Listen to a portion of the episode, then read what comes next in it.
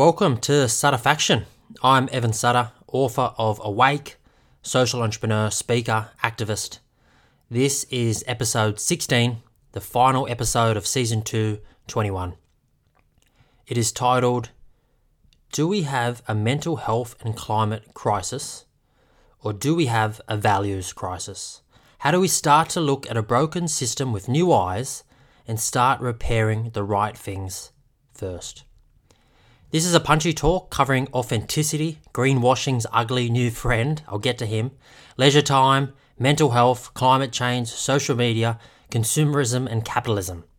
Maybe it is a tad controversial at times, but I think it has to be. But please look at this with a curious, open mind and take from it what you will. There are many layers, and I'll be exploring how they all connect to each other and why they have to if we were going to make any positive change. And let's face it, we now have more days on the calendar dedicated to a cause than ever before. We have more awareness and an almost endless amount of information. We have more organisations committed than ever before, more mental health days and committed organisations, more climate days, and a plethora of organisations trying to forge change. Each year passes us by, and the only change we get a few more dedication days, a few more days dedicated to these causes. And these days, of course, they're good things, admirable, important, as are all the people and businesses involved that are trying to make a difference. Big shout out to those guys, they're doing some really good things. But how can we make a deeper, more long term change? How can we drive more urgent change? Because both of these things, climate change and mental health, require urgency. One life lost is a tra- tragedy. One life lived in its entirety with, while half asleep is also a tragedy. As is another forest cut down, another bushfire, another hurricane, another species extinct. And I want to hone in on those two things mental health and climate change. And I will aim to show just how connected they are. Right now, we look at these things isolated, one dimensional, completely disconnected. And maybe that is the problem. We have to be careful and skillful in knowing the difference between what is really helpful in making us more fulfilled, content, and well as individuals and as a society, and what is not merely an extension of capitalism or the rule of business. That is, what is designed to just keep us moving forward, productive, efficient, and profitable. Many mobile apps promote mental well-being, while only easing stress and anxiety in the short term, so we can keep on doing what we are doing. It is about alleviating things, stress, worry, and not growing the more important attributes. So we get some relief, but don't benefit from gaining clarity to why these things persist, and they will just pop up again and again. These apps, which I would have hoped could become alternatives to medication, have ironically become closer to it. We take it to provide short term fixes, never diving deeper to shift the conditions that let all the suffering grow in the first place. And it is these conditions that prove absolutely critical. I think all the important change happens when we actually know why we are doing something and when we have an awareness of what is causing us suffering, struggles, and problems again and again, both individually and on a societal level. And a lot of these company culture building exercises, meditation apps, corporate wellness initiatives, even school well-being programs, and the plethora of days on the calendar, they play at the surface, never going much deeper. Many of these initiatives are merely an extension of greenwashing.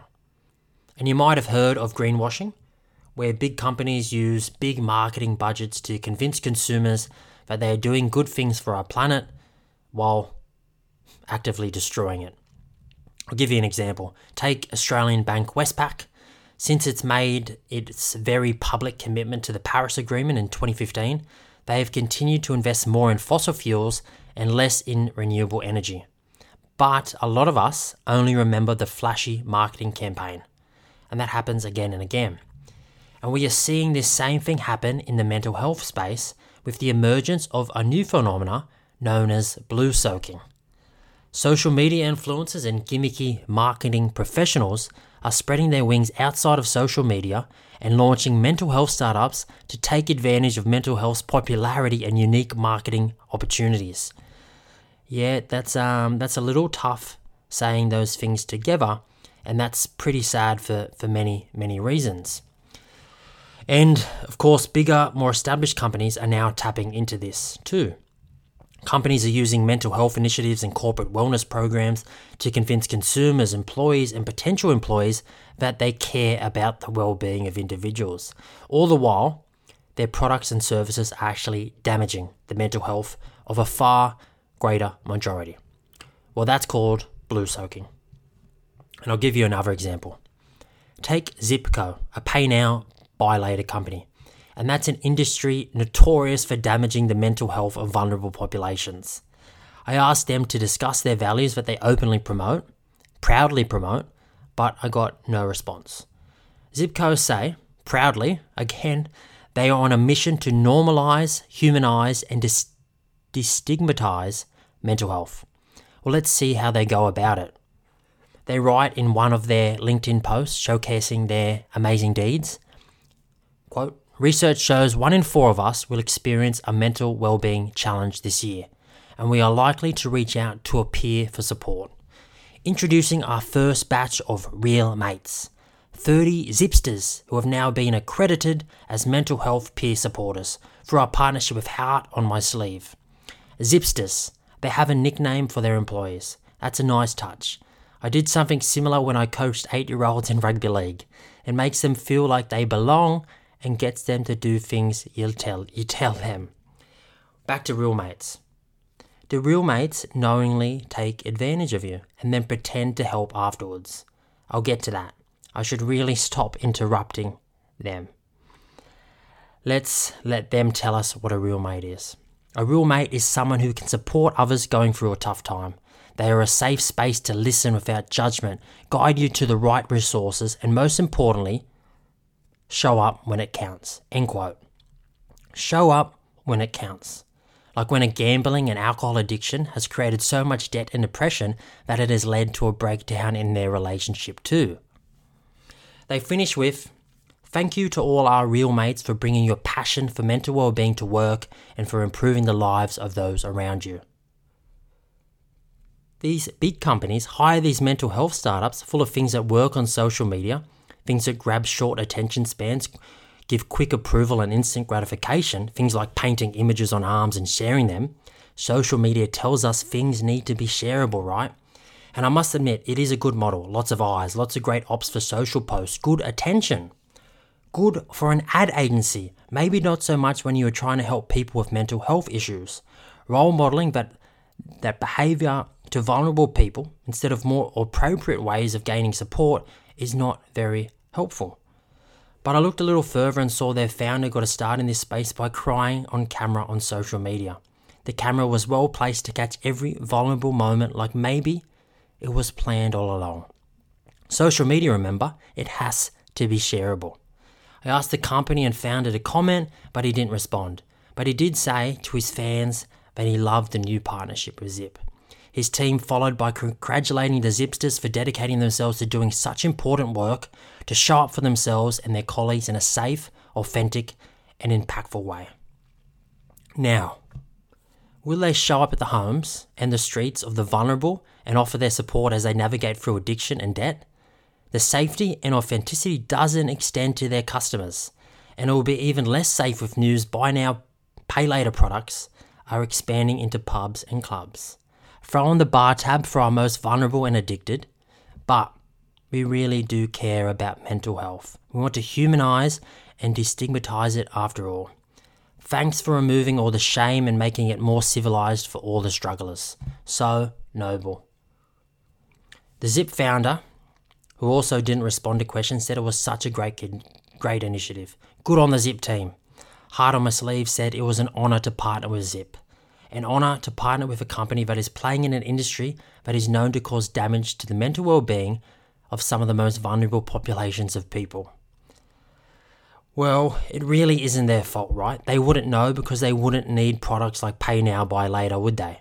Maybe they were referring to the honor of being able to work with a steady flow of clients that they will continue to bring in for them. They've managed to use blue soaking and the illusion of helping people to drive a successful campaign and add to their brand equity. Now back to convincing people to buy things that they can't afford. These startups, founded a lot of the time by these undercover entrepreneurs looking to capitalize on new market opportunities, will happily run these programs.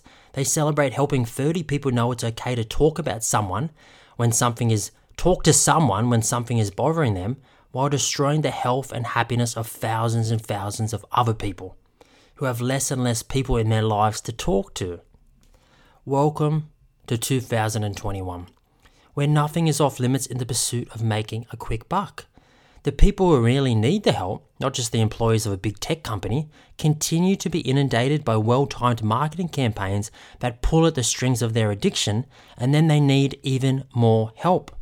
They don't have the luxury of a company wellness program. They are just the vulnerable people who suffer from addiction and debt and then need things like pay now, buy later products. They do the damage and then try to help them. It is all well and good teaching people, especially males, to be able to share and be open and express their emotions. That's powerful. I know this firsthand. I grew up in a blue collar sports fueled town where you only shared about how many tackles you made and beers you drank. And I know how much it changed my life being able to share openly and connect to my emotions while living in the forest of a Buddhist monastery. It is something I've promoted through creating workshops, talks, and events ever since. So it is a great thing. But all too often, initiatives like this go against the stream. And, it, and, and it's nothing like a stream. It is more like fast flowing rapids and deathly waterfalls. I was speaking with a few friends just last week, and one mentioned the link between men's suicide and mental health and their inability to share emotions. How our masculine culture has made it all that more difficult for men to share.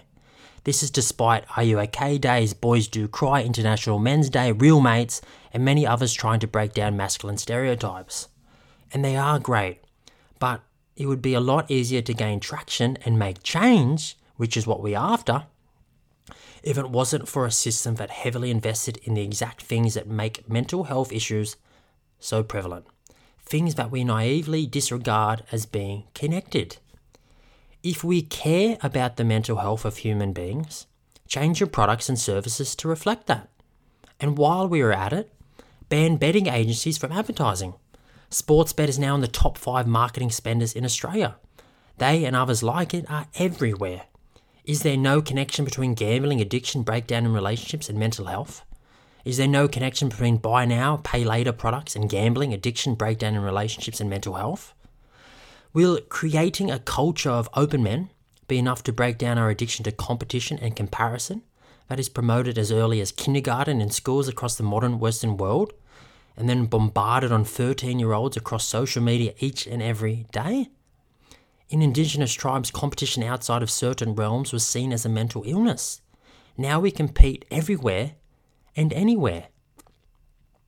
We can have all the days in the world dedicated to mental health and more and more organisations working to make change, but unless we work on the right kind of work in the right order, we will get nowhere. A major study from the University of New South Wales revealed Australia's flagship youth mental health program Headspace is only providing a small benefit to clients, while the well-being of about 1 in 10 of its patients is actually going significantly backwards. A study published in the journal School Mental Health found three out of four schools were running a wellbeing program of some kind, at least 68 different programs in New South Wales primary schools, but many of them had little or no evidence of effectiveness.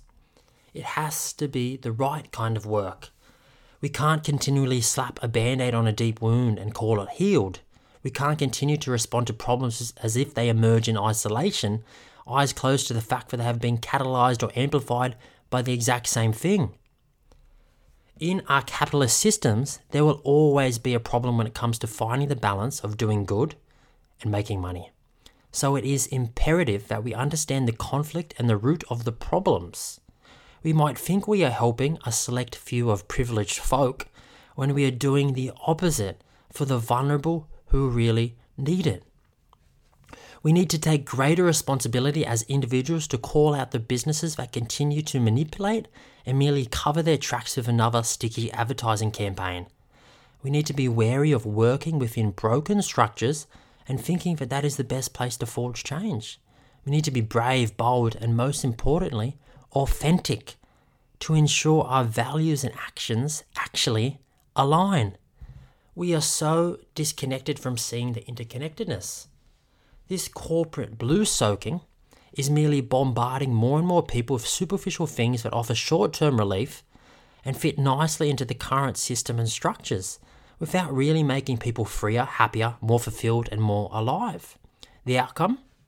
Well, pretty much the same thing as always. We see an attempt to make change by not changing any of the real problems. We see these modern businesses creating gimmicky artificial friends and giving them cool names that fit with marketing strategy in a social media shareable world, things like real mates.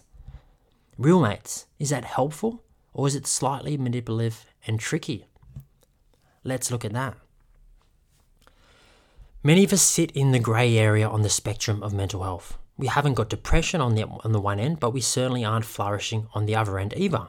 Many sit in the realm of languishing, this light dissatisfaction with life, where our actions always come from a place of lack. Think boredom, loneliness, fear, restlessness, or irritability. As Thoreau would put it, we lead lives of quiet desperation. And this languishing might be moving with a little more momentum due to social media and our online world. You know, we, we have always had fake people, but their reach usually wouldn't extend that much further than a small friendship group at a school or the pub. We would typically know that they were what we call full of shit. And there was a time when that was one of the worst things you could be called. Full of shit usually meant they wouldn't let the truth get in the way of a good story, and most of the time that story was all about themselves.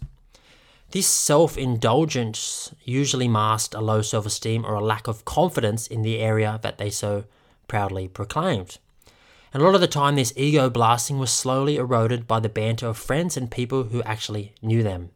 By the time they left school, and certainly by their mid 20s, they would slowly soften. Years of being called out on their mistruths brought them back down to earth. And if it didn't, then their friendship group started to erode too. But now, as real friends, the ones built on connection and trust and honesty, and the traditional gatekeepers to authenticity not being so full of shit, are replaced by pseudo online friends, call them real mates, if you will. You know, those really deep and intimate ones that can easily be let go with a click of the unfriends button. We all of a sudden have no filter for, our for all of our lies. What would usually weed out our insecurities and masks are now not standing security at the gate, so we can now live with low self esteem's insecurities for much longer. Well, well, forever. And of course, we can now far more easily cover it up by louder and louder mistruths hidden behind our smartphones. The problem here is twofold. One, we see so many people now believing the ideas they are spewing out in social media post after social media post and rea- reality TV program after reality TV program, and sadly, too many, too many other mediums and platforms. The young and vulnerable, and the older and, and also vulnerable, are believing what they are saying is right.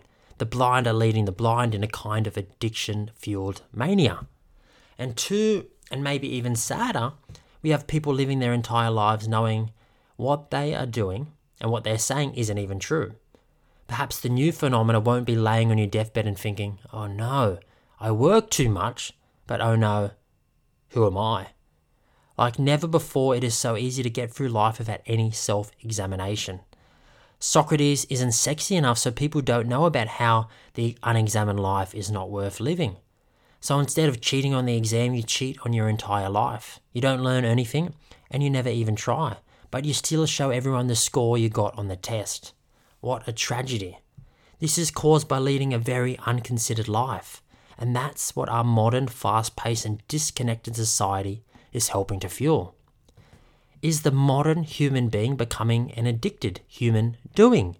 An anxious kid dressed up in big boy and girl clothes by consumer culture but doesn't want to value authenticity and character, self compassion, kindness, and openness?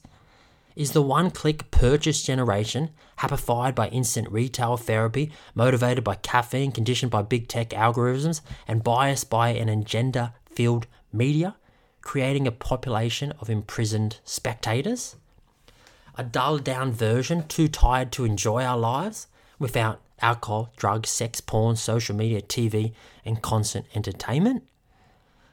When we get rid of our gatekeepers, our friends, what do we end up with? When we can get rid of friends at a click of a button, what do we get? When rich technology companies and mental health organizations replace friends and true support and trust, and likes on social media posts replace the hits of dopamine we normally get from human connection, what do we get? When we have no gauge for character and no value for authenticity, and we can so easily cover up and avoid every little feeling that is slightly uncomfortable, then who are we? This kind of modern inauthenticity is killing our chance at real freedom and at optimum mental and physical well being. We live in a world with so many conflicts of interest, biases, algorithms, and controlled conditioning. When we proudly promote slapping on another band aid, we just continue to look at things isolated and one dimensionally. And this is why we see too little change. We are more disconnected as individuals than ever before. And of course, this disconnection ripples everywhere else mental health, social media, corporate ethics or lack thereof, social media, again, relationships, and connects right into one of the great challenges of our time climate change. Let's look at this. Because everything we've heard thus far impacts climate change deeply. The obvious ones, of course, are businesses chasing growth and profits at all costs. And if they clearly don't worry about the well being of humans and their own friends and families, they certainly aren't that concerned with nature and wildlife. The blue soaking and greenwashing are sneaky tactics to hide their inauthenticity and keep doing what they want. Essentially, that's it. And it is not in the interest of governments to put extra regulations on betting agencies and buy now, pay later products because the addiction and mental health crisis and divorce that follows is really good for GDP. And as long as that's a measurement of a nation's health, then mental health simply will never get better, nor will climate change. The destruction of forests, the employment and the machinery, etc., it provides adds to GDP.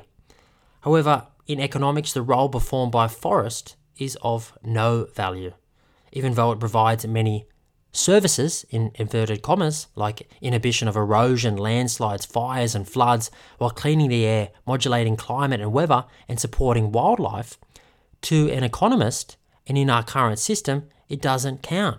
A tree only has value once it's cut down.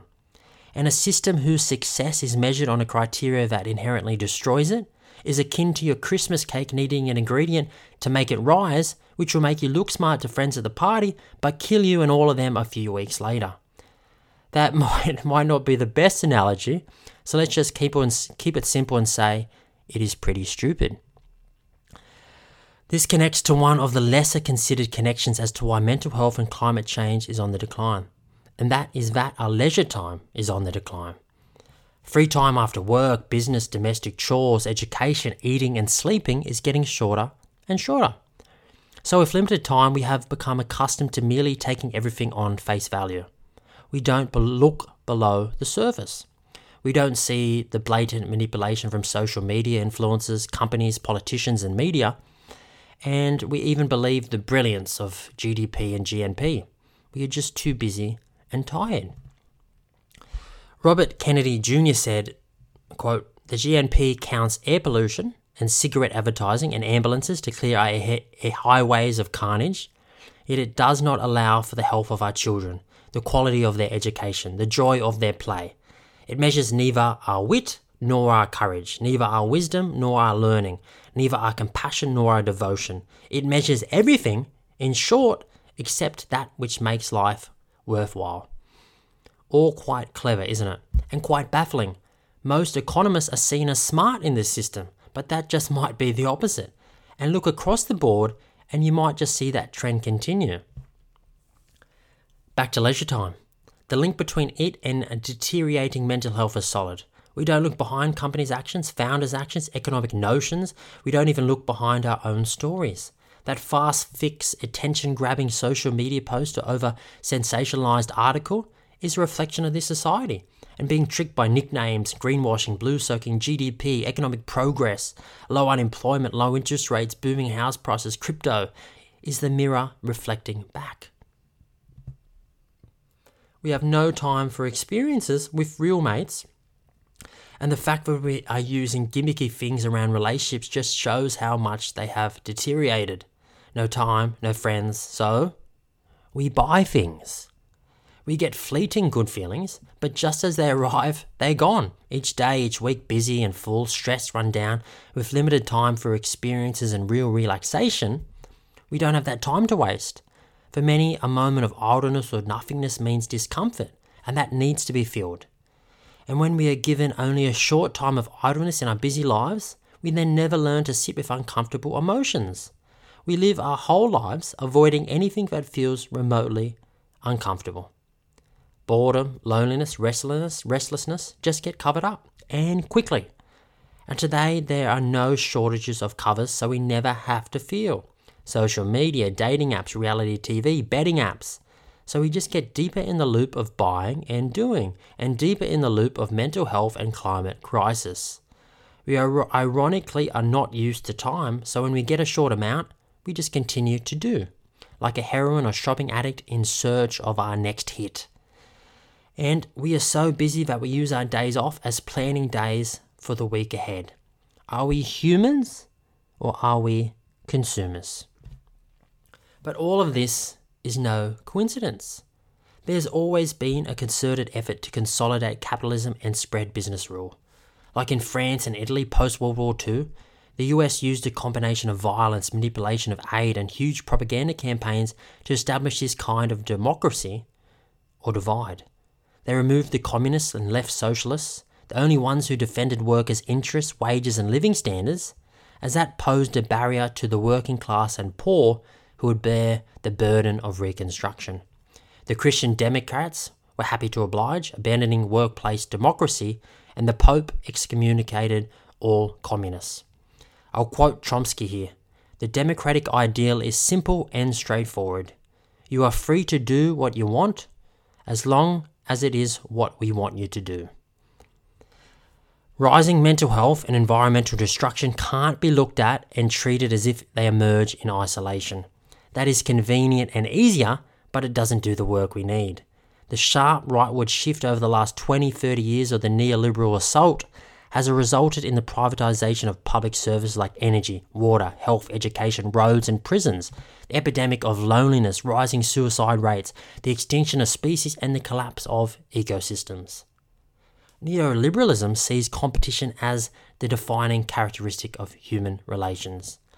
And as we learned earlier, in Indigenous tribes, competition outside of certain areas was seen as a mental illness. But now we compete everywhere, in everything at every age. It is promoted as young as five in schools and simply never stops. Citizens become consumers whose democratic decisions are executed best by merely buying and selling. The whole system we live in in 2021 works by stimulating consumer demand to promote economic growth and these are the exact drivers of environmental destruction and mental health destruction, not men's inability to express emotions. And our limited time plays perfectly into the hands of our well orchestrated consumer culture. We don't have time to be human anymore. Consumers and products only. We buy and buy some more, and in our, in our pursuit of feeling good quickly, it doesn't matter what we buy or from whom, unethical companies, manipulators, polluters, etc. It doesn't matter. We just need that hit. And we don't even need money to buy things anymore. Quick credit and buy now, pay later products has taken care of that for us. Banks are now scrambling to take advantage of the property boom and are looking at one day home loan approvals. We are walking around in a real life computer game where we can't go many places without some sort of campaign to get us to buy something.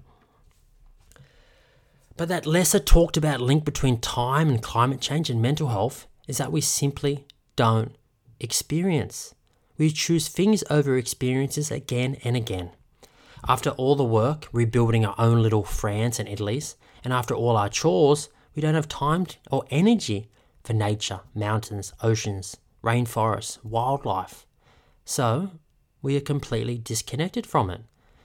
If we can't connect with something, we can't care. If we don't care, we can't align ethics with actions. Perhaps if we cared more, we would want to protect it, our minds and our ecosystems, but that requires time. We are so busy that we don't have the space to care, not only about ourselves and our friends, but of course about our planet. Perhaps the way we make progress in our mental health and climate change is by making a serious shift away from being so busy, by learning to slow down, to go camping near a waterfall for a week without having to rush back off to the office, living with more than four weeks leave a year, to stop buying things you don't need from bad companies. But why would someone be encouraged to explore their inner worlds, examine their lives, get to know themselves, be self compassionate and compassionate, find meaning and fulfillment, and live in freedom when most people and most systems like our schools, politics, and businesses tell us to chase other things? Why wouldn't everyone just buy another thing online at a click of a button when it makes them feel good? Why wouldn't everyone just spend their days getting more dopamine hits with every like or feeling good with every reach for another slice of cake? Well, because here is the thing we don't talk much about. And I'll give you another example. You want sex. You have a considerable urge and desire to sleep with someone. So, you jump on Tinder. You meet someone and you have sex. You feel good. You get your gratification. But the peace and contentment that comes of not always desiring, not always needing the sex, is far greater and far more satisfying than actually having the sex. This is the same for shopping, alcohol, drugs, making more money, investing in Bitcoin, getting promotion. One leaves you always wanting more and more, and always feeling and living from a place of lack, and the other leaves you full of the joy and peace that the other side is always, always seeking.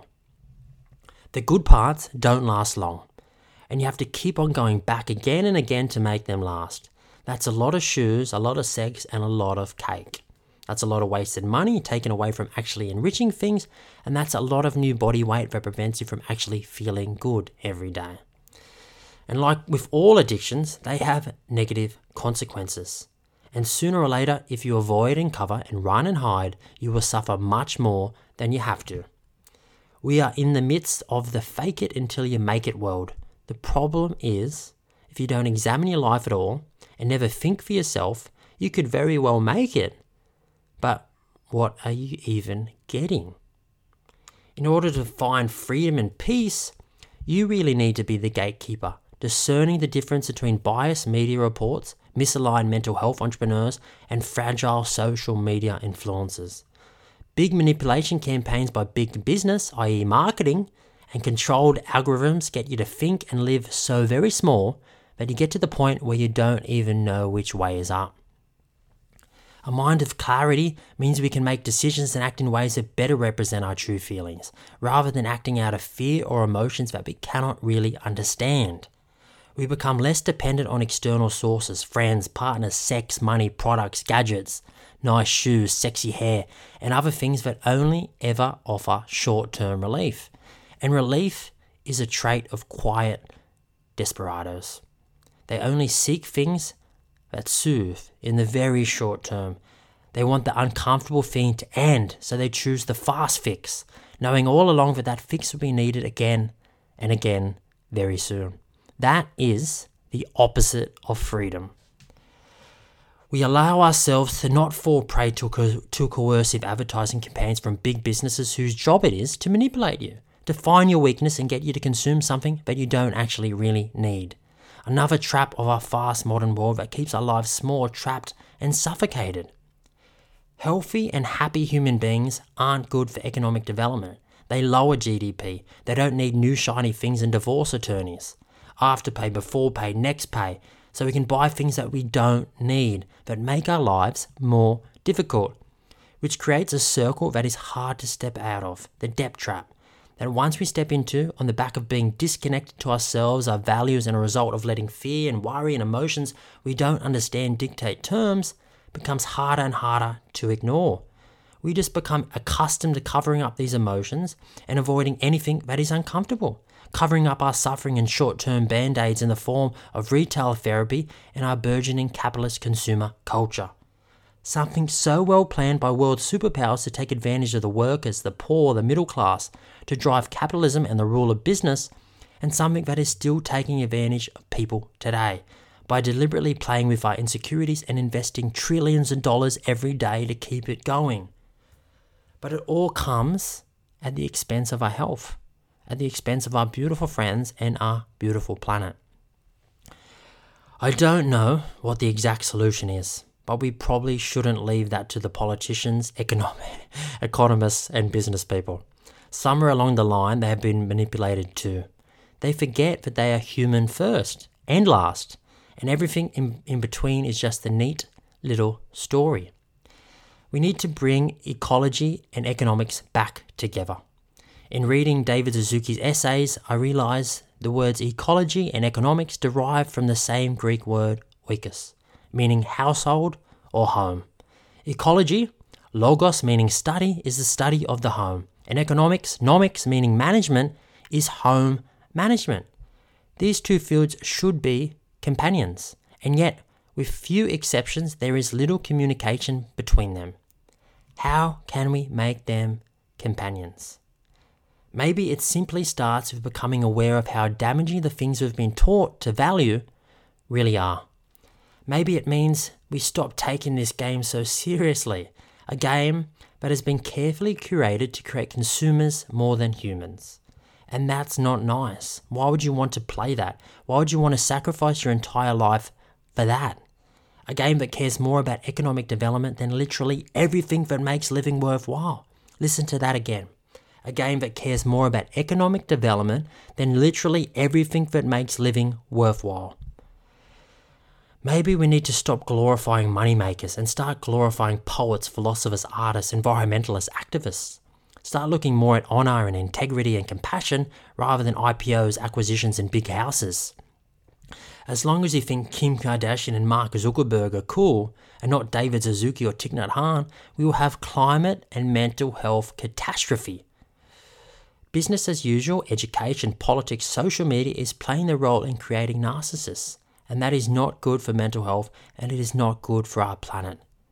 We adore the wrong people. We value the wrong things. A world focused on growth at all costs creates a dog eat dog, dog world full of competition and comparisons, and they are two vital ingredients to live a really shit life.